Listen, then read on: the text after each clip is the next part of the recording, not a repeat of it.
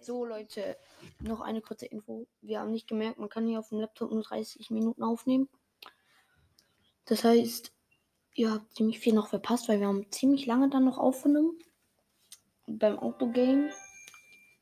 Das Autogame haben wir dann noch ziemlich noch zu Ende gespielt. Dann haben wir weitere Autogames noch gezockt, aber die waren nicht so spannend. Äh, deswegen jetzt hier nochmal so das kurze Ding. Ähm, das war es eigentlich mit der Folge. Ich konnte kein richtiges Ende machen, weil ich halt da hier Störungen hatte. Und